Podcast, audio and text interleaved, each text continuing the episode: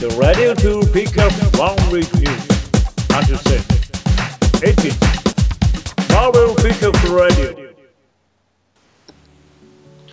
さあ、今週もやってまいりました。マーベルピックアップラジオ第3 73週目です。マーベルピックアップラジオ1週間のマーベルの出来取り付近でのことをピックアップして話していくラジオです。今週も2人です。はい、大事ですね。ゲスト欲しい。もうなんか久しぶりに、ちょっとなんか、これもなんか前にも言ったけど、 新しい風が欲しい。そわそわしたい。まあ一人誘ったんですけど、うん正直。ちょっと、まあ、放送も実際ちょっと、声との出演は勘弁みたいなことを言われてしまった人もいて、まあ、そそうですんねなもんなんだろうね。はい。声ですら嫌だって言われたらもうね。いや、でもね、あのー楽しいですよ、本当に。あのね、正直ね、この放送終わった後とかでも結構、 ベラベラ、しょうもないことずっと喋ってますけど、そんなんだけでも参加するって全然ありなんで、はい。まあね、だから、あんまりね、語り合う場がないからね。こういうところでね、たまには話してみてもいいんじゃないですかね。ちょっと恥ずかしいとこもあるかもしれんけどね。そんな別にね、共有することないですけどね。そうですね。たかだか100何人くらいしか見とらへん し、ほんまにほんまに。どうってことないよ、別に。ククラスで喋るみたそうそうそういな感じの気持ちでそうそう、クラス内で喋ってるのをみんなが聞いてるぐらいのレベルで思っていけば はいいいと思います。はい。気軽に参加してください。では、まずはで、今週のピックアップニュースはですね、えーマーベルがブラックパンサーのマーチャンダイジングプログラムを発表しております。はい。はい。まあね、えーマーチャンダイジングプログラムって言えばね、まああの、消費者に、消費者の要求に伴う商品をね、まあ計画していこうじゃないかとあ。ブラックパンサーに関するねそ。ういう意味なんや。はい。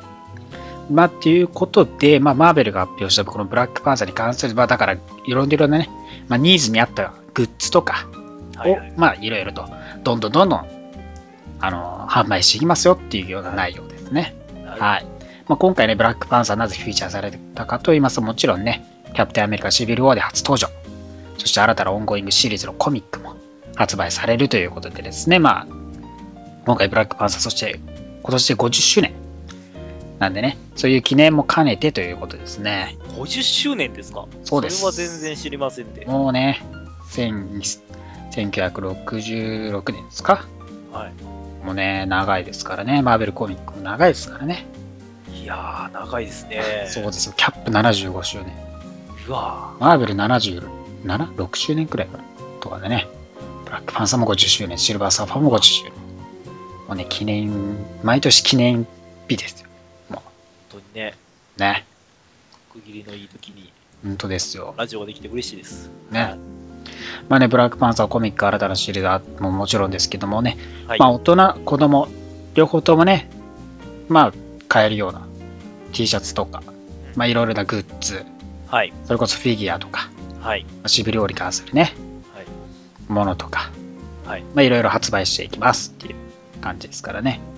まあ、買う機会がね、今後多分シビルウォーとかもあればね、あるんでね、そこら辺でも発売されると思いますからね。まあ、いろいろとブラックパンサーさんにもね、あんまりね、知られてないですからね、この機会に触れていってもらえればって感じですね。変形したら乗り物になるロボットとかどうやとか。それはね、別にいらないと思うね。 それはあね、れいつの、いつの話 かね。それは何週か前の。何週なんなんかの話にトラン、トランスモーファーかな。いやメメガモーフスかな。 メガモーフスの話を。かなはい。まあ、いろんなグッズ出ますからね、買ってみてください。 はい。はい、そして実写からはですね、情景盛団によるとドラマ、アイアンフィストは他のマーベル、ネットフリックスドラマと完全に異なる。どういうことなんですかまあね、ネットフリックスシリーズ今、デアデビル、ジェシカ・ジョーンズはね、まあ、はい暗くて暴力的な感じのね、ドラマでしたけども、そうですよね。確はかいに。。まあ、ディサイダーにおいて定石聖団がですね、アイアンフィストはそれらとは全く異なると。明るい話。かはまだわかんないですけど、まあ、上記聖団によるとですね、それは同じ世界で起こる。ルーク・ケイジがそうするようにあなたがみ今見ているキャラクターのいくつかの世界と異なって、ダニー・ランドは自身のものであると私は思う。つまりあなたたちはまだその章を見ている。彼らが全体の一部であるように感じられた4つの異なる章を我々のゴールへ提供することになっている。私はチームが本当に素晴らしいと話すことができるが、簡単な仕事ではない。私がアイアンフィストについて言ったあまりたくさんのことを言うにはまだ早い段階だ。しかしダニーランドは完全に異なるキャラクターと世界観。完全に異なる全て。私はファンが嬉しいだろうと思うと。まあ、だから、ほん暗くて暴力的というよりかは多分、アイアンフィストさんですからね。よもうやくしたら、面白いから楽しみにしてろよってそうっすう他のネットフリックスとはちょっと雰囲気変えて、変わったもんができるから、お前ら期待してろよ、ディフェンダーズも頑張るぞっていうことをね、 そういうことだね。言ってる。まあね、どうなっていくんですかね。多分クライムファイターも格闘技でどんどん敵を倒し、ライバルたちと、こうね、なんとか一武道会開くんですかね。マジで 知りませんけどね。手からこあのなんかエネルギー波みたいなの出るはぁとか言ったのを 火火の拳でバッて消すみたいなね。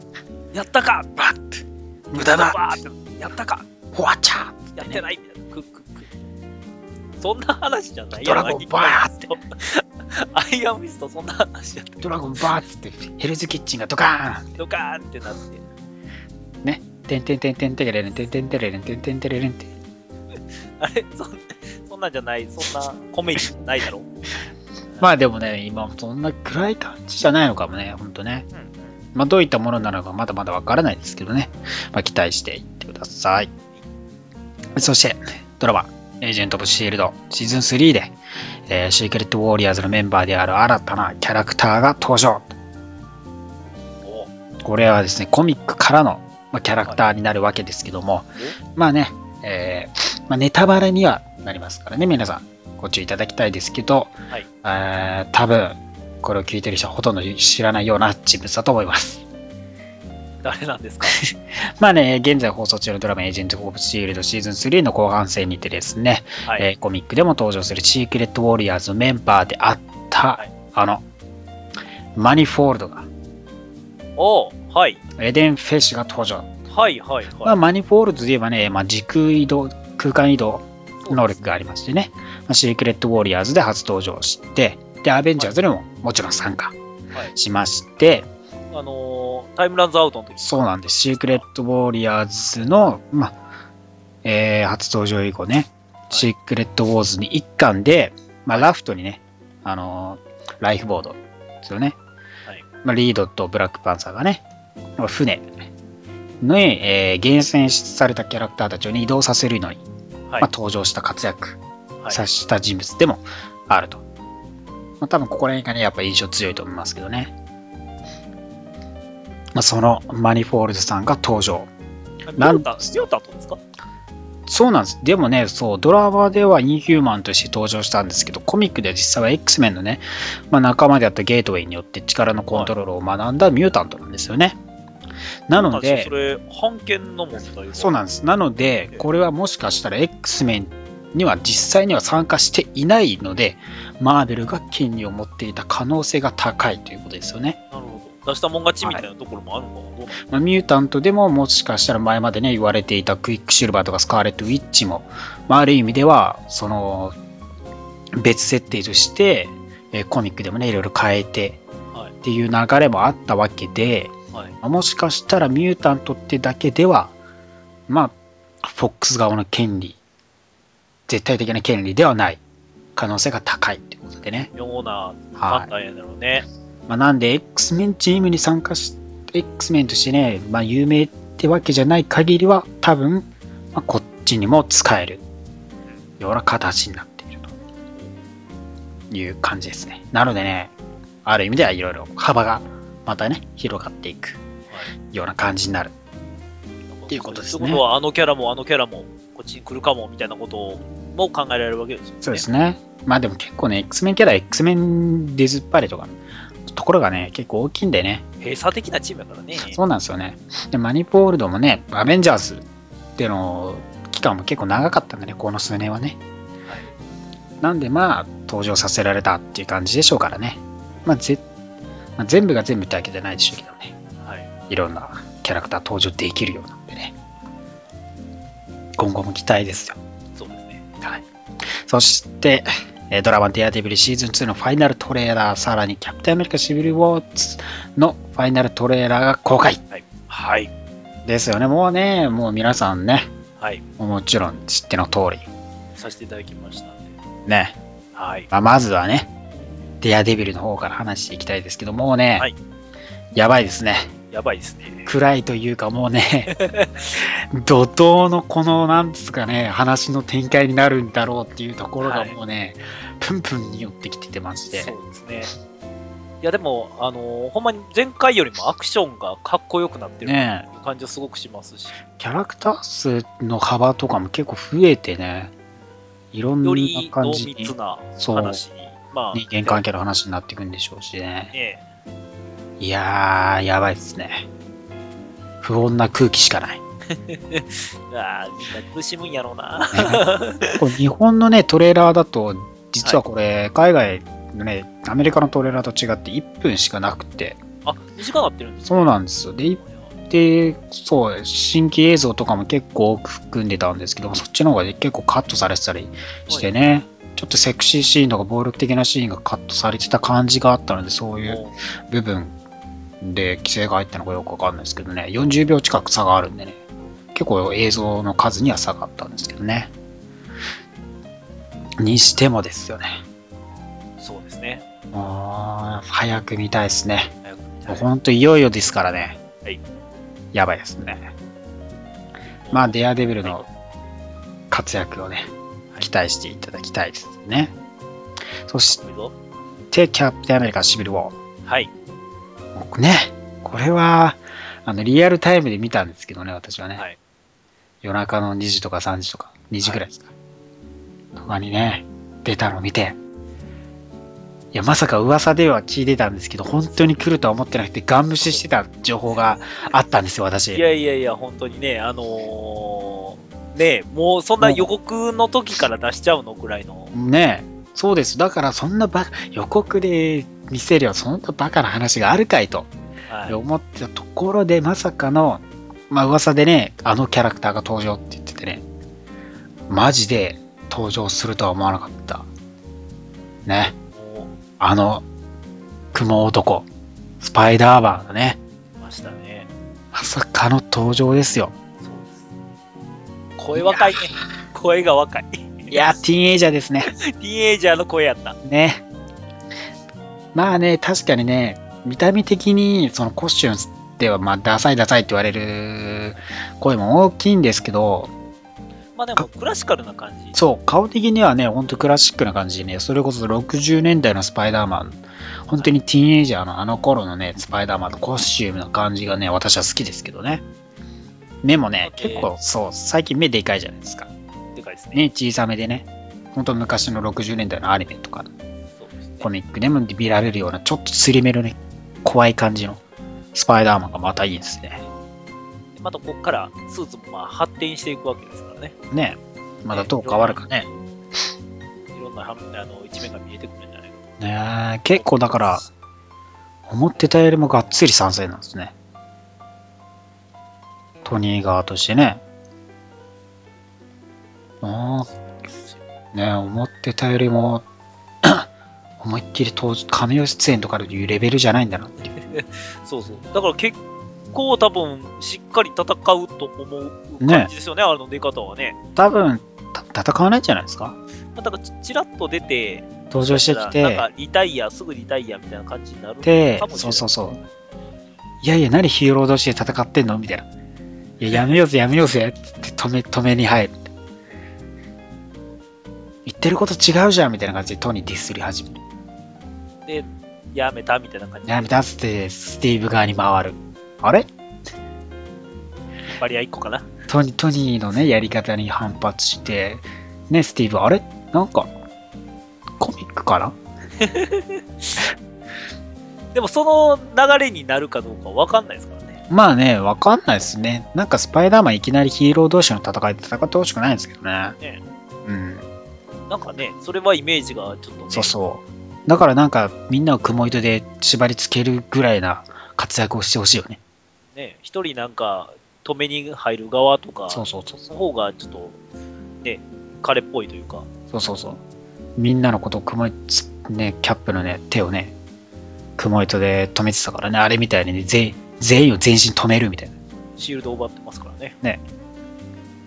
じゃあこのシールドもらって帰るねっつって帰ったら面白いですねあれ、かっこいいぞ、それやっは。たー憧れのキャップのシールドだっつって持って帰っちゃうこれを加工して、新たなスーツ、よっしゃよっしゃ。マイマイルズ君に渡そうあれ、マイルズ君いる前提。マイルズ君2巻でちゃんとシール持ってましたからあれあれを再現させようとするなるほど。まあでも目がね動いてましたからねデッドプールに対抗したんですかねあれはねいやー、ほんまにあのーね まあちょっと正直その、なんでしょう、収録現場見てみたい感じですよね。あのねデッドプールの時はその目に、なんかね、ね点やって、そこで CG 加工するための、えー点を作ってましたけど、ある意味なんかねデッドプールの先輩特許みたいな感じで出そうとしてたそのフォックスの意向をねそのマネーマネーっていうわけでどっちが先か分かんないですけなど、んか踏みにじるようにまさかのスパイダーマン目を動かすっていうねそうですね。いやぜいや絶対対抗したでしょうね対抗なんかな。対抗したでしょうねあれはねいやー、ちょっと面白いことになりましたね、あれはね。ねがっつり動いてましたからねいやー本当にでもねキャップそれこそアイアンマンとのねそはのい不和の感じとかねはい。海の謎の基地とかねそうですね。浮上してきましたね。ねえちょっといろいろと本当にねどうどういうストーリー展開になっていくのかね、まあ、クロスボーンさんがねちゃんとちらっとねそうですね。登場してね話題にならないっていうねはい。まあクロス、クロスボーンズファンが少ないから仕方ないですけどね。一応ツイッターでちらっと見ましたけどね。あいつも出てるから、あいつのことも気にしてやれよ。そう。 っんな感てじのいうね、ツイートを見るっていうね。言うね。みんな、スパイダーマンにね、持ってかれるっていうね。てかね、それはね、あれ見たら最後、それは全部持ってかそうなりますよねれる感じになるわね。まあ仕方ないですこれでね。すからね。いやー、ほんと期待。もう、1ヶ月とちょっとですからね、公開まで。さらにね、えー X メンのアポカリプスもですね、新たなトレーラー今週ね、えー17日、まあ多分ラジオが上がってる頃にはもう公開されてると思いますんでね、そちらも要チェックしてください。ね見といてくださいね。はいでは今週のピックアップニュースは以上になります。はい、ありがとうございます。 LPR では続いては今週の熊野の気になるトピックスえい、今週の気になるトピックスはですね、なんだいえー行ってまいりましたよ。どこへえー神戸の方まで ?Where is? 足を伸ばしてきました。おうはい、どこ行ったんで神す戸のですね、かはい。まあ、えー新たなちょっとアメコミのお店が、アメコミのお店っていうのもあれなんですけれども、アメコミのバーですね。正確にはアメコミ映画バーっていうような感じですね。コンセプトバーですね。。はいい、コンセプトバーになります。えーはいバーシールドさんうん。お邪魔してきましたお。あのシールドに。そうです。おー。はい。なるほど。へちょうニック・フューリーがいるんですね。そうですね、ニック・ヒューリーはいたかな、俺がいい俺がいたときちょっと買い出しだあー、ったかいなな、かったのかな。 そうあーそれかもうなんか裏でずっと監視してた かどうか、人目に出ずね。そうそうそうそう、もう出てきたらね、もう狙われるかもしれないんで、事件がない限 り出てこないですから出ね、てやつはこなねい。裏で暗躍してる、ねまあ、実はですね、うんあのまああのー前々から話してます、まあ、ギルドさんっていうお店はい。ですね、えー移転しましてですね、ほうほうえーっとですね、まあ、ちょっと、まあ、近場なんですけれども、場所を移転しはったんですね、そこもまあちょっと寄ってきて、うんまあアメコミの、ほんまにコミックスを置いてる、コミックスとトイですね、アメトイと置いてるお店で、まあ、はそい。こもすぐ近くほう、なんか感じの近いですね。お店になりまして、まあ、あ、僕もちょっと流れで、えーまあ、ギルドに行ってからお邪魔するっていうような形で。は流れ的に行ってまいりました。い。うん。ほんまに歩いてすぐですね。はい。歩いてすぐなレベルなんですね。歩いてすぐですね。あの、南京町ですね、あの、えっとはい神戸のね、言うたら中華街うん。があるんですけれども、そこの、ほんまに裏手っていう感じの場所にえありましてですね、あのーえっとね、クロスオーバーと違って、まあ、夜のみの営業となってます、7時からのら。営業とはなってるんですけれども、まあ、それこそ本当にバーっていう感じのおしゃれな、うんはい、お店でございました。うん。おーはいまあ、もちろんですね、えー飲み物もですね、はい。バーですからね。はい、あのありますんで、まああのえーイメージしたような飲み物っていうのを、キャラクターのイメージしたような飲み物っていうのを頼んでいただければ、おーそれ通りのちょっとイメージで作ってくれはるっていうところでもございますし、まああ、なるほど。あ、あの実際そのですね、えーうんフィギュアであったり、うんうん。はい、グッズっていうのをちょっと店頭にうん。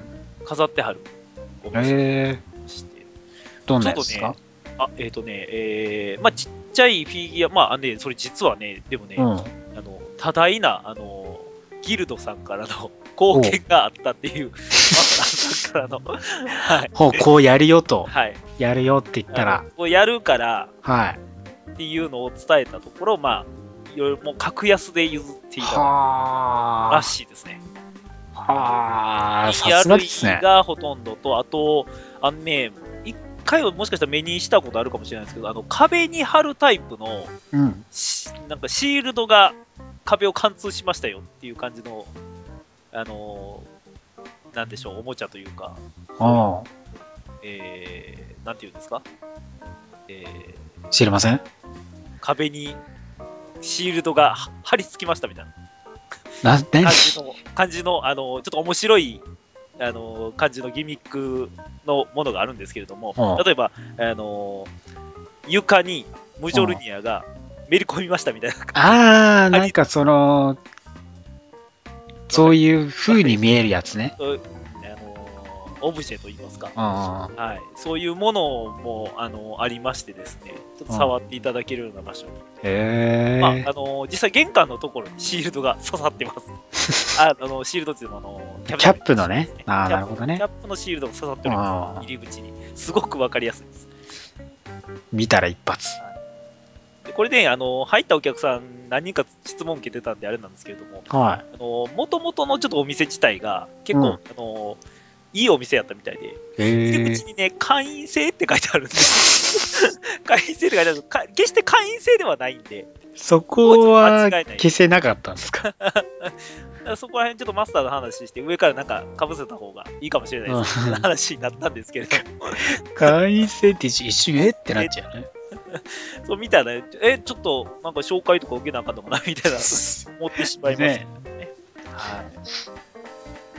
っていうようなことをして、まあ、マスターさんも結構ですね、あのー好きな作品がエージェント・オブ・シールド見てはるそうでして、でしょうね。まあ、コールソン、むちゃくちゃ好きらしいです。ああ、ゴールソンね。はい。まあフィルはいいやつですからねそ。う、フィルはいいやつですね。で、あの、お邪魔した時もですね、ちょうどですね、えー取り寄せた、えーゴールソンのフィギュアをおう 大切に飾っていらっしゃる形で、なるほちょどうどね。その人届いたらしくあいただきまして、あ、は結構高かった、何万するやつですね。い。まあでしょうね。結構、あの、おえー大きい箱に入った。マスターピースですかね。多分そうかもしれないですね。えーまあ、シリーズのはあ。お酒の並んでいるところにポンとうんってはりまして、はい、すごくね雰囲気のいいお店でうん。うん。あちなみにねオープンしたのが3月の10日おう僕お邪魔したのが3月11日うんうん。次の日ですで、ね。まず2日目なんですけれども、うんやっぱりねちょっとす盛況で平日両方せ平日だったんですけれどもやっぱりどんどんお客さん増えへて、え。そんなにはい、ニートですかね。いいとかもし、まあ、仕事終わりスーツの人も多かったんでああ、なる仕事終わりなるほどね。なるほどね。まあ夜ですからね。そうですね。はい。僕もあのー実際ちょっと、えールデス君とですね、もう一人おー知り合った方ですうんうね、んえー、と知り合った方とですね、うん。うん一緒にあのお邪魔する方に参おー加させていただきいいっすね。はい。ルデス君と初めて会いましたね。どうでしたか ルデス君、いい子です。あいいです、いいけ子どですかちょ。っと年の差あるんで、あれですそのまんまの感じですか。そうですね。そのまんまの感じですね。優し イい。メージ通りのあの感じですか優。しいです。あはあ、なるほどね。い。はい。みんな大切にしてあげてくだ さい。叩いてあげてくださいね。そうですね。はい。はいまあ、話もちょっとね、盛り上がはって、 いろいろキャラクターの話であったりとかね、まあ、あの、してました。はい。ああだから一人ね、やっぱりあの、えっ、とね、女のスタッフ、女の人のスタッフ、まあ、そう、その、アメコミバーをやるっていうのの体で募集できはった方がいらっしゃって、その人は結構 DC 寄りの人をやったんですけど、ああ、なるほどね。面白いですね、なかなかね、そのね、結構ね、うん。まあ、こ のここで DC の話でもあれなんですけれども、うんまああのー DC でも結構深いところ、まあえっ、とね、プラスチックマンが好き っていうね、なかなか見ない、それ、あれですよ。あのそれはなんだろう な。深いというか、女の子ネタに走ってないネタで走ってるのかもしれんけどね、どうかな。 そんなん言ったらかわいそうやけど、はい、あのプラスチックマンが好きっていうような、なんかこえこーっちでいうなんかブルード好きみたいな感じじゃないですか ね。うーん、いや、まあ単純に好きなんじゃないでも。なるほどね。あその人もいい人やったんで、まあ、ぜひ話振ってあげれば、いろいろ、あはい、って思いますよ。あ、うん。あのーすごく行きやすいお店で、うん。あのー楽しかったんで、はぜひ皆さん、あのー神戸に寄ることがあればですね。い。いいですね。はい。あ、でちなみにもう、ルデスコともう一人一緒に来てた人っていうのは、クロスオーバーからのはしごできましたからね。 あれやっぱりニートかな 学生さん、学生さんでああ、なるほどね。はい。えっ、とね、ほんまにあの、大阪から神戸って、結構行きやすい位置にあるんうで、ん。あのそこまで時間かかんないんで、まあ、えークロスオーバーは昼からもやってますんで、昼はクロスオーバー、で夜は、えーシールドっていうお邪魔の仕方もできますんでね、そうですね。またね、いろいろと店が増えるのいいっすね。そうですね、うん。こういう店どんどん増やしていきましょ盛り上がってる兆候です ね。う。そして、熊野のお膝元、京都にもよろしくお願いいた します。そうですね。もっと都内中心でね、なんか、一店舗を構えていただければね、行きたいでねすね。前がやれっていうツッコミはなしでお願いおし願まいす。します。はい。では今週もダメンダの話ありがとうございました。はい、ありがとうございます。 Marvel Pickup Radio. では続いては今週のリーフライブです。 10秒ですね。はい。はい、もうね、今週は、もうこれ、まずこれからでしょう。はい。エクストラオードニー X メン、出た。発刊、はい、アポカリプスウォーズがついにスタートですね。。はいい。いやー、どうでしたいやーごめんなさい、まだ読めてないです。あ、出しようと思いましたわ。すいません。すいませんね。まあね、はい。まあ、かん、まあね、その、最初からね、まあ、順を追って話していきますと、はい。まあ、ストームさんがね、そはいのまあ最近の状況で、まあちょっとね、心配事だらけでね、うまあちょっと気晴らしにローガンと話そうと、んうん。なるほど。あの置いたローガンとねそ、うですね。まあ、ダベるわけですよ。はい。で、まあ、その、なかなかね、まあ、フォージさんがやってきて、はいちょっとセレブラがね、はいあのー一見、センチネみたいなんですよね。はいまあ、セレブセレブラがね、フォージが作ったロボットですけど、まあ、東京で600の新しいミュータントサインが突然出てきたと。ほうはい。また東京ですよ、日本。また日本が出てきちゃった。ああ、もう最近のマーベラはもう日本推しだな。なんか、戦いに行くみたいな場所になってるよね。ね。 なんですぐなんか日本にするんですかね、最近ね。ね。ねアイアンマンは大阪だしな。なんやろうな。そうやな。そちょっと取り込もうとしてるな。もっと頑張ってほしいな。うなんですね。でまあねそのえーまあ大部分がねえー X メン大部分がちょっとに世界中の任務でちょっと出払ってて大変なので、まあ、コロッサスと、まあ、彼の若いあ若い訓練した X メンチはームい。がですね、まあ、アーノルエンスト、えーグローブあとノーガールまあ最近のキャラクター若いねキャラクターたちでまあチームで行ったとでそのセレブラによってテレポートされた東京なんですけども、はいまあなんかそのうち調査する中でシュガーマンが実は基地が発見するんですねシルバーマンというね、一等身の気持ち悪いやつですね。そうなんですけど、知らんかもしれない。ああ、多分ね、見ればわかると思います。インパクトが強いんでね。気持ち悪いやつですけどね。はい。で、まあ、そのシュガーマンが、はいえー実は動かしていた、えー機械の中でですね、えー、X ミ X メン、まあ、X メンじゃない、ミュータントたちのまあ胎児を実は、まあ、設計していた、遺伝子的に作っていたと。ほう。はいおミュータントの600人の胎児を作っていたためにそこで急にサインが出てきたとクローンとかじゃなくてってことですかとかじゃないです一応まあ遺伝子的にいじったりとかっていうよりか多分なんか荒廃させたんかなんかですかねではそこで機械に機械で、まあ、またそのつながってるんですけどもそれをテレポートする機械があってまあそれシュガーマンがね X メンと戦うっていうんでその機械起動させられちゃいまして、はいで殺したそのチームがまあ飛ばされてしまうとどっかにでストームと、まあ、X メンたちがねまたやってきて、まあ、シュガシュガーマンを倒すんですけども、はいでセレブラがその逆にその時間の機械をねえ作り直しまして、はいでセレブラによって、まあ、X メンたちはそのコロッサスが行った、まあ、場所に、まあ、行くんですねまたでそこのたどり着いた場所が、まあ、地球の未来千年未来の世界なんですねはいでそこで出会ったのは、まあ、そこで飛ばされていった、まあ、メンバーたちが老いた姿ああ、そういうことね。はい、で、さらにそこへ、なんと、フォーホースメンとして、コロッサスと、デッドプールと、ほうほう。ムーンナイトと、ベノムが、現れたんです。ほ一体ーどういうメンツやねん。かなりなんか、うん渋いというよりかは、なんか、なんやろな、まあまあ、なんて言うんですかね。無才というかね。その、そのチョイスの狂気を感じますね。そうですね。とりあえず、まあまあ、コロッサス以外引きが来るって言って、そういうことではありますね。ね。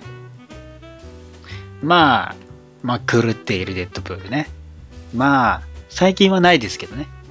最近はまともになりつつあるけど、精神病院で、えーすオンゴイングシリーズが始まるブーンナイトとかね。はい隔離らす、隔離ですからね、人格が。で、まあ、気持ち悪い、なんか、ベノムっていうかもう、シンビオートの気持ち悪い、口の歯みたいなやつの、ベノムさんがね、登場してきて、はいっていう感じで、どうなるのかまだまだわからない。ストーリー序盤始まったところっていう感じですね。千年後の未来。またね、別の、アポカリプス時代がやってきちゃったのかなっていう感じですかね。千年後ですもんね。 1000年経ってますからね。あの、エイジ・オブ・アポカリプスはまた、比べ物にならないくらい未来ですからね。まあなんか人間が生きてるのもなんかすごいぐらいの感じ。そう、だまだね、だからその世界がどうなってるかとか、まだ明言とか明確には分かってないので、 まだまだこれからって感じですね。まあ、次の、まあ、エクストラオーダリー X メンは、4月ですか。ですからね。4月ですね。4月20日なんで、皆さんね、期待していってくださいね。はい。結構突拍子もない話になってき たな。結構とんでもない話になってきてますね。で、あと話しておきたいのがもちろん、えーインターナショナルアイアンマン一巻ですね。はい、そうですね。ね。どうですかそうですか。今ね、あのね。はい。あんまりね、正直なとこ言うとね、うんちょっと話がついていけないんですけど、まあ ね、あのなんでそうですよね。ちょっとね、これね、うん、そうなんです。ちょっと展開がよくわから その、ない。突そ然の始まりで、うなんですよ。で、加工話に飛んじゃうんですよね。うん、なんでちょっと分かりづらいんですけど、わかりづらい。まあ、現在においてアイアンマンは、はい。まあ、ブルガリアのソフィアで、はい。まあ、ちょっとアーマーのね、来た連中に、ちょっとやられてノックアウトされてるような状況はい。ですよね。で、まあ、過去話になります、そっからはい。まあ、それが20年前ですね。青年のね、はい。まだまだ大学、ケンブリッジ大学でね、はい。えー若いトニーが、まあ、女の子とね、話してて。って感じですよね。こんな髪型のトニー初めて見ましね、一瞬、 一瞬誰がトニーか分からなかった。た。 わかんないわかんない。これトニーだよねみたいな。なんだこのトニーみたいな感じですけどね。まあ、その、ここでね、ちょっと仲良くなる、まあ、女性がいると。はい。で、まあね、それがボディーガード付きのね、人物ですね、実は。はいまあ結構、ちあの、重鎮っていう感じでね。で、そのボディーガードから、まあ、くぐり抜けてって、まあ二人でね、逃亡して、まあ、話で、話しながら、いつものようにトニーはナンパっていう感じですよね。そうですね。はい流れで。で、まあその人物の名前がカサンドラ・ギレスピはい。ーという女性だったと。はい。で、まあ、彼女の母親が実はハワードのあトニーのね義理の父親であるハワードの、まあ、ライバル関係の会社の重鎮なんですよね。ということで、まあ、そのライバルの、ね、娘息子っていう、まあ、関係ではあった。でね、そういう感じですよね。そうですよ確ねか。にね。で、しかも、そのボディーガードがね、見つかっちゃってね、トニーが普通にティザー銃に撃たれるっていうね。はい。電気ビリビリってされちゃうっていうね。っていう感じなんですけども、で、その後ね、学校とかの講義で話したりとか、で、まあ、仲、関係をまあ、深めるような話になっていく。で、まあ、夕食をね、家族と一緒に取って、取らないみたいな感じで、まあ、取りに誘い戻って、で、カサンドラの家族と、その夜行ったんですけども、そこの、えー夕方頃にですね、まあ、ハイドラによって、はい。アイドルエージェントに、まあ、そこで襲われるんですね。で、そしてはい。で、ギレスピーのね、そのボディーガードも撃ち合うんですけども、まあ、はい。父親が死亡してしまいまして、はいで、まあ、トニーが、えー、彼女を救うんですよね。銃を撃って、ハイドラを殺して。で、まあ、トニーも撃たれるんですけども、まあ、カサンドラによって、まあ、助けられる。で、まあ、一応事件は、それで終わる感じにはなるんですけども、はい。で、現代に戻ってくるんですね。はいその事件があって。現代で、まあ、アイアンマンの襲撃者が誰なのかっていうので、彼のフェイスプレートを取るんですね。はいでその人物こそが、その話に登場していった彼女のカサンドラだったわけですよ。はい。はい、で敵の攻撃者がカソンカサンドラで、で、彼女はトニーに、タッチ本物の、トニーの本物の父親の身元がわかるかもしれないっていうのをね、話すんですね。はい。戦う、彼女と戦うことによって。これは一体どういうことかっていうのは、その20年前に何があったのか。なるほど。こそのし事件が、この事件が何かきっかけでまたカサンドラのその話につながってきて今のトニーとの関わりとかそしてトニーの出生の秘密がまた絡んでくるような流れになってくるどういうことなのかどういうことなんでしょう。なるほど。もしかしたらこのギレスピーが本当の家族だったのかもしれないああ、今。しねあーまあまだわかんないですけどね。どうなるんですかね。いやー、そうか、そういうことね。なら、うーんシリアスやね。ね、その真意がまだわからないですし、いきなりね、その本当の父親の身元の話が出てくるっていうあたりからまたね、インターナショナルなイヤマンはね、またね、どうなっていくのかね。まあ、ハイドラは暗躍していきますよね。これが、まあ、父親が、まあ、どういう人物か、まあ、どういう人物かっていうか、まあ、ちょっと、本当に普通の人物じゃないからこそ襲われてるんうん。だよねっていう話で、ね。まあ、ここら辺が本当にね、一切今ね、まだ本当、父親がどんな人だったかの手がかりすらもはい。まだないんでね、一体どう転んでいくのかね。注目ししなきゃならないですね。さらにインターナショナルナイアンはね、シビル・ウォーにもまた関連してくるんでね、そこら辺も読んでいかなきゃならない感じです。あともう一冊紹介したいのがですね、はいえースパイダーウーマン5巻。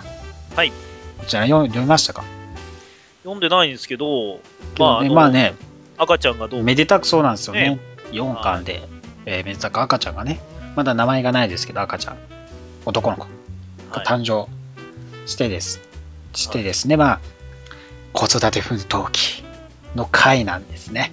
はいこの子育て系でねね、目にクマができてもうボロボロです。もういろんなものが飛び散ってて、服に飛び散ってもうボロボロですよ。ジェシカさん。はい、一人で。ね。そうなんです。でね、そこで、まあ、応援としてね、まあ、パーツイーと、ああ、来てくれてるまあ、ジェーム・ウォルターさん、シアールクさんが、まあ、助けにね、ある意味、いろいろと買い物をしてやってくいや、シーハルクに子供持たせるの怖いやつ。る。ねそこら辺はしっかり制御できとるから。 そうか。でね、まあ、その仲の良さとか、で、あと、ホーク・ワイトもね、まあ、昔ちょっと恋人同士だった時期とかがあったんでね、そういう話とか、まあ、世間のね、話とかしてて。で、まあ、ヒーローとしての活動はもうできないな、みたいなね。もう子供できちゃって忙しくこれて、はそうでしょうね。はい。っていう流れもあったり、あとね、もうもちろん大親友のキャロルさんもね、まあ、助けに来たりとかね、話に来たりとかしてたんですけども、で、これらね、えー来た人物たち4人なんですけども、まあ4人がね、ジェシカのね、ちょっとたまには気晴らしに行こうよということで、まあね、連れ出すんですね。で、えー子供赤ちゃんはポークパインさん。最近ね、スパイダーウーマンで登場したら、ハリネズミみたいな元ヴィランのやつにね、まあ任せて、ロジャーにね、任せて、で、まあ行きましょうと。で、行くんですけども、やっぱりね、ここは親ですから、もう子供が心配でね、何も身に入らないですよ。お酒バーに行っててももうダメ。ダンスしててももう子供ちゃんとミルク飲んだかなとか、ミルク温めてるかなロジャー。ミルク温めてて火事になってないかなロジャー。ミルク温めてて火事になってそのまま大変なことになって子供たちは子供は助けを求めてるんじゃないのかなみたいなことをねもうどんどん妄想を膨らましていっちゃうんですね。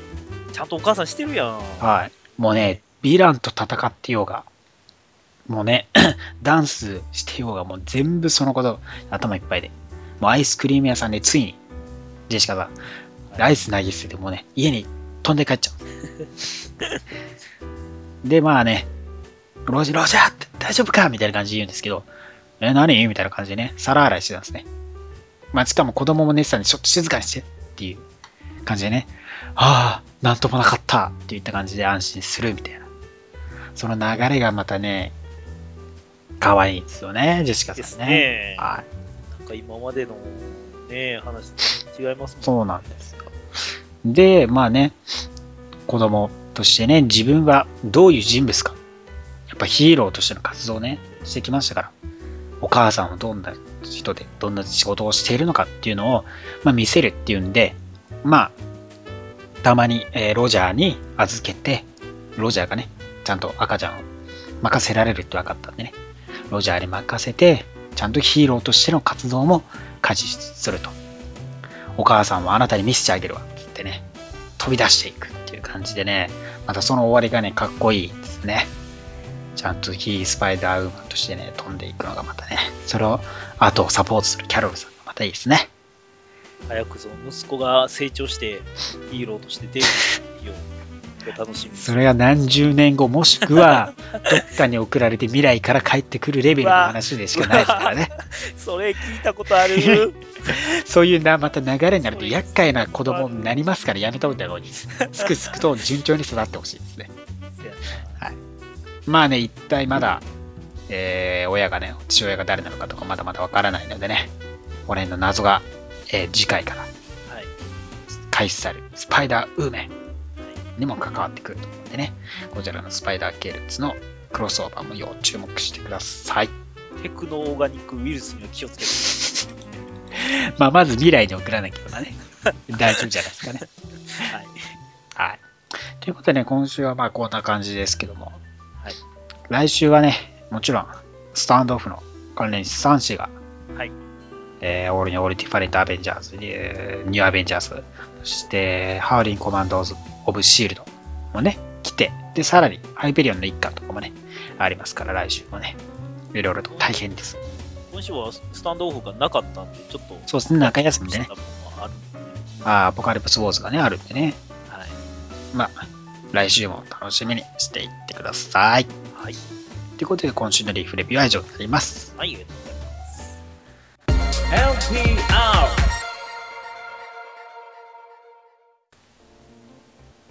では、続いては、今週の話題です。えいシーズン2配信開始記念ドラマ「デアデビルシーズン1」の予習復習よっはいもうねこの多分ラジオが上がってる頃にはもうねシーズン2は多分配信されてるとは思うんですけそどうですね。まあねシーズン1ちょっと振り返ってみましょうじゃないかと、何があったかねはい。もうね私はねちゃんとこの時に合わせて今偉い日で1話1日1話ずつ見返してきて、はい、吹き替えで見たらね、意外と声がハマっててよかったですね。一緒に何も見てたんでしたっけ え一緒にフルハウスを見てたんちゃいま一した緒にフルハウスも見ながらです ね。フルハウスはね、あのね、1シーズン20何話あるんでね、もうね、はいずっと見られるんでね。そうですね。フラーハウスにたどり着くのはすご く長い。フラハウス先に見て、また見た後にまたフラハウス見ますね。そうですね。ネットフリックスほんと様々なんですけど、そうまで、すねこれね、こうやってまたね、好きな時にまた見返せるっていうのがいいですよ。そうですね。いつでもほんまに見れるんで、そう。いつでも見れるし、ジェシカ・ジョーズも見れちゃうしね。まあね、大変なことになってますけど、まあ MCU の一部としてね、開始されて、で、ヘルズキッチンでね、戦うんですけど、まあ最初のデアデビルはもうね、ひどい、かわいそう。っていうシーズン1も本当かわいそうな部分が多すぎて ね、そうですね。報われなさすぎて、本当にね、もう親友にも叩かれ、中盤から終盤にかけてもう報われなさすぎもうて。ね、ほんとかわいそうだったね。なんでそうまでして戦うのみたいなことは、うん。みんなからもうゴンゴン責められ るし、世間は悪人だっていうし、そう。会えば会う人が、あ警官殺したやつだ撃ったやつだって言われて、だから俺じゃない俺じゃないっていうのがね、毎回訂正するのがね、そうなんかやっぱ鬱憤溜まってんだろうなと思って、かわいそうに思う。その鬱憤が同時にそのリスクの方も溜まっていくそうんなんでですすよ。よね。はい。両方、両本方当ね、に、もうどんどん、もどんどん人を起こしていくから。うね、両方高まっていって、ね最終局面までそう引っ張るわけですけどね。本当ですよね。いやー、にしてもね、カレン・ページは綺麗だし、ボギーは面白いし、いいキャラクター、いい実写は揃えてますよね。えねえ。ボギーもね、結構、うん、吹き替えでも良かったですけどね。そのキャラクター性と見た目が、ほんとフォギーがフォギー感だし、すごいフォギーなんですよね。今、フォーギーって何回言ったかもう3回くらい 3回くらいかな。ほんとフォギーなんですよね。でキングピンもね、ほんとすごいですもんね。そうですね、キングピンもほんまにキングピンらしい部分。そう、あの、やゴっリぱあマのッチョの。新たに見せるその優しさみたいな部分そうですね。コミックあではもうずっとし、もうね、釣り顔なんですけど、今回なんか、なんかね、垂れ顔したりとかね、そうですね人をなんか、思いやるとか、冷静なね、そういう部分とかも出してて、ある意味だから、キングピンのオリジンを見たようなね、あそれはそうですね感じがあるんでね、コミックのやつとはまたや、その、親近感というか、その、感情移入とかがね、全然変わってくるようなキャラクターでしたよね。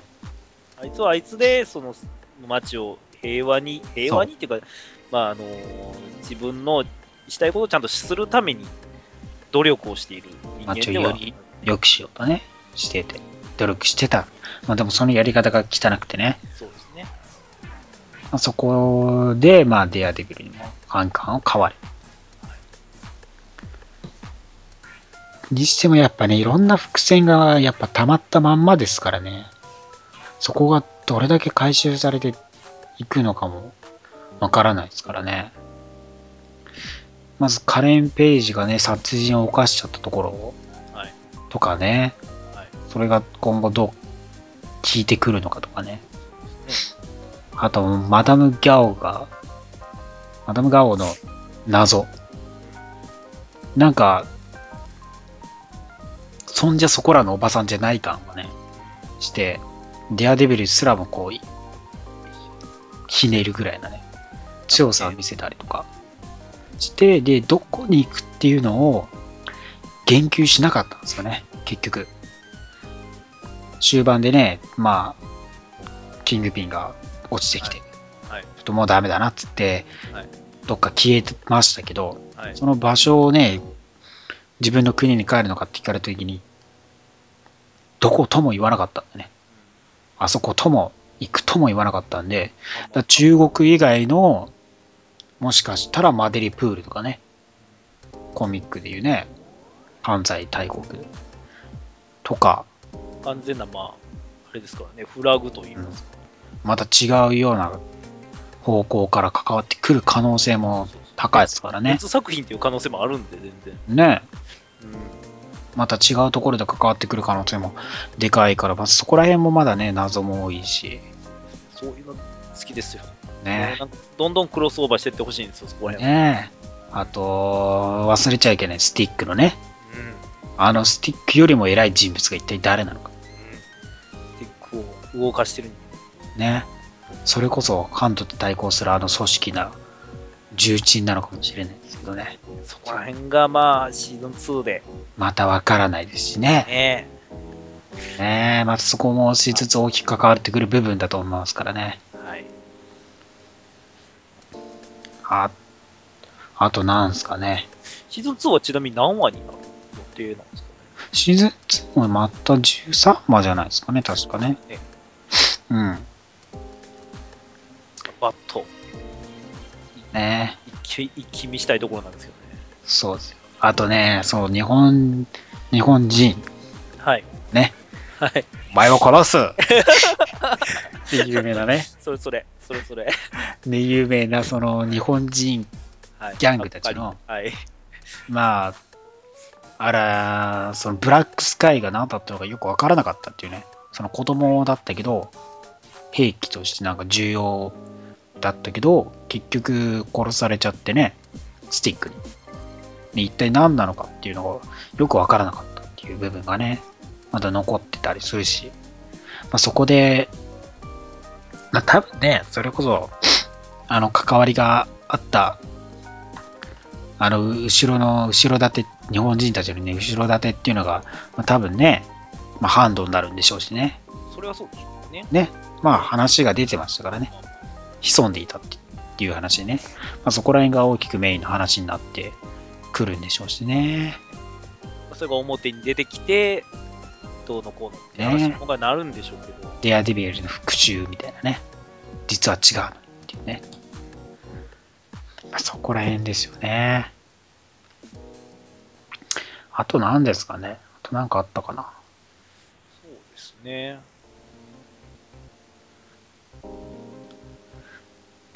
まあにしてもでもな、ベン・ユーリックがな、速攻死んじゃったのかな。シーズン1で死んじゃったのがかわいそうでな。あと今回、うん。シーズン2になって、またナイトナースにちゃんと出てきてくれるのかと。まあ出てくるでしょうね。 出多てく分ね。ね、うん。うん、また傷がどんどん増えていくのかと、まあ、クレアさん出てこないとね、はい、傷は治せないですか傷治んないですからね、ほんと ね。また痛々しいとこ見 せられるまた傷だらけでしょうね。ねもうい2や話でもそが、れがねでももそううそなうんというか味にはなってるんですけどね、ね。え2話の神がかった回がやばいっすね、やっぱあれはね。ーねもうボッコボコにやられちゃって、最初、ゴミ、ゴミ箱から始まりますから、だってね。で、ナイクリアってやってね。直してもらって、そのボロボロの体で子供を救い出しに行くんですからね。いや、あれは本当にいいですよ。クレアさんはなぜ警察に 言わなかったぐらいの、クレアさんもね、なんかいろいろとね、 その、なんか事情があるんでしょうね。まあまあまあ、わわかりますよ。なんとなくわかるんですけど、そうそうそうね。そこら辺もね、掘り下げていってほしいんですけどね。まあまあ、100人いたら99%以上は絶対に 警察を呼ぶであろう。呼ぶでしょうね。はい。あの男の子もなぜクレアを呼んだかですよね。そうだね。それナースだからって、そこら辺でのたれ死にそうな人を救うっていうね。そうですね普通に救急車呼ぶよね、 それもねね。マスクの男がいいやつだって知ってたとしても、なかなかですよね。なかなか、いやー、でもこっからまたバニッシャーと、エレクトラ増えて、はい。はやばいっすよね。ええほんとどうなんのかね。いや、終わりが見えないんですよ。もうそうですね、確かに、まあ、街が平和になりました、めでたしめでたしっていうわけにはいかないですね。 どう考えてもね。どれ、どれやっぱラスボスは誰なんですかね。パニッシャーですから、やっぱね。まあ、そこの、まあ、お互いの話をまた掘り下げていって、最終局面みたいな、まあ、時々対決しつつもみたいな感じになるんですかね。ねえ。いや、まあ確かに、だから、結局ね、途中途中で、なんかいろいろあって、まあ最終的に、決戦で、その、まあ、そのまあ決戦の前に、結局なんかあれです、協力するんじゃないですかね。あ共闘ですよね。それはみたいですね。してね。で、最終的に、やっぱり、戦うんでしょうね。戦っていただきたいし、そのアクションをしっかり見せてほしい。うん。赤が勝つのか、黒が勝つのか。ねはい。そう、今もね、実はインインフィニティコミックで、はいその、新しくね、突然開始された、はいディアデビルとパニッシャーの、ね、コミックも出てるんですけどね。これに合わせて。知ってました皆さん知らなかった。実はね、そう、インフィニティコミックスでね、事前予告とかもなしでね、パニッシャー、ディアデビルの、今の、しかも新しい、ちゃんとディアデビルのコスチュームの最近の話でね、戦ってます。ここに出てる俺の見てるとこおかしい。これ今週からですか先、ん先週先週ですかで、今週2巻とかかな。一応、まあ、デアデビルのその、セールがやってるのは気づいたんですけど、あ、そうですね。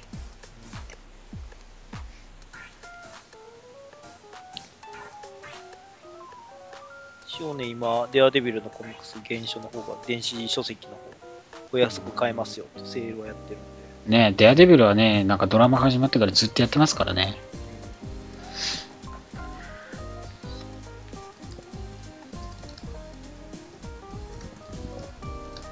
いやー、にし、もうすぐほんとね、多分また5時くらいですかね。上がってる頃にはどうせ見れるんですけどね。まあ、日越えて朝にはっていう感じでしょうね。ねいつも5時くらいとかですもんね結局そうですね、早くちょっと見たいんで、ね早く寝ますか、今日は。 どうせ起きてもまだやってないですからねそうですね。結局そうなりますはい。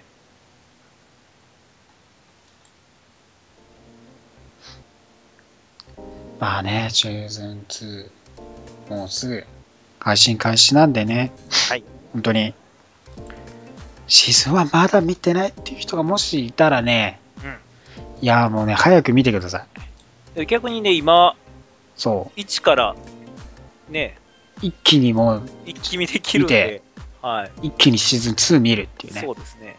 ネットフリックス登録してね、ビッグカメラ、ソフトマップとか、そこら辺の系列でね、ネットフリックスカード買えるんでね、クレジットカードない人はそっち買ってね、そうですね。頑張ってみてください。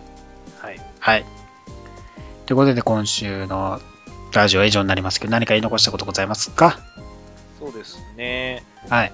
あーっと、まあ、さっきも言いましたけれども、ギルドさんが移転して、うん新しい場所になってるんで、皆さん、あのーぜひ、関西圏の人はですね、ギルドさんにも寄っていただいて、うん。何かね、買っていただければと思います。ね。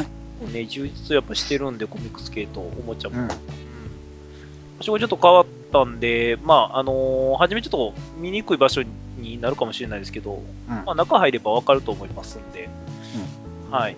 あのーぜひ観光ついでに行っていただければと思いますね、あっちも。はい。はい。じゃあ、ルイデス君は何かございます かレス君はい、いき なり。ルイデあれすいません。ス君なんか、あれすいルイデスませ君ん。なんかありますかいつの間に今、さっき来て、まあ、ちょっと、私個人の事情なんですけど、今、引っ越しをして まして。で、おうそうやね、そういう話もでまあ、あの、ちょっと、東北の方に行くんですよ。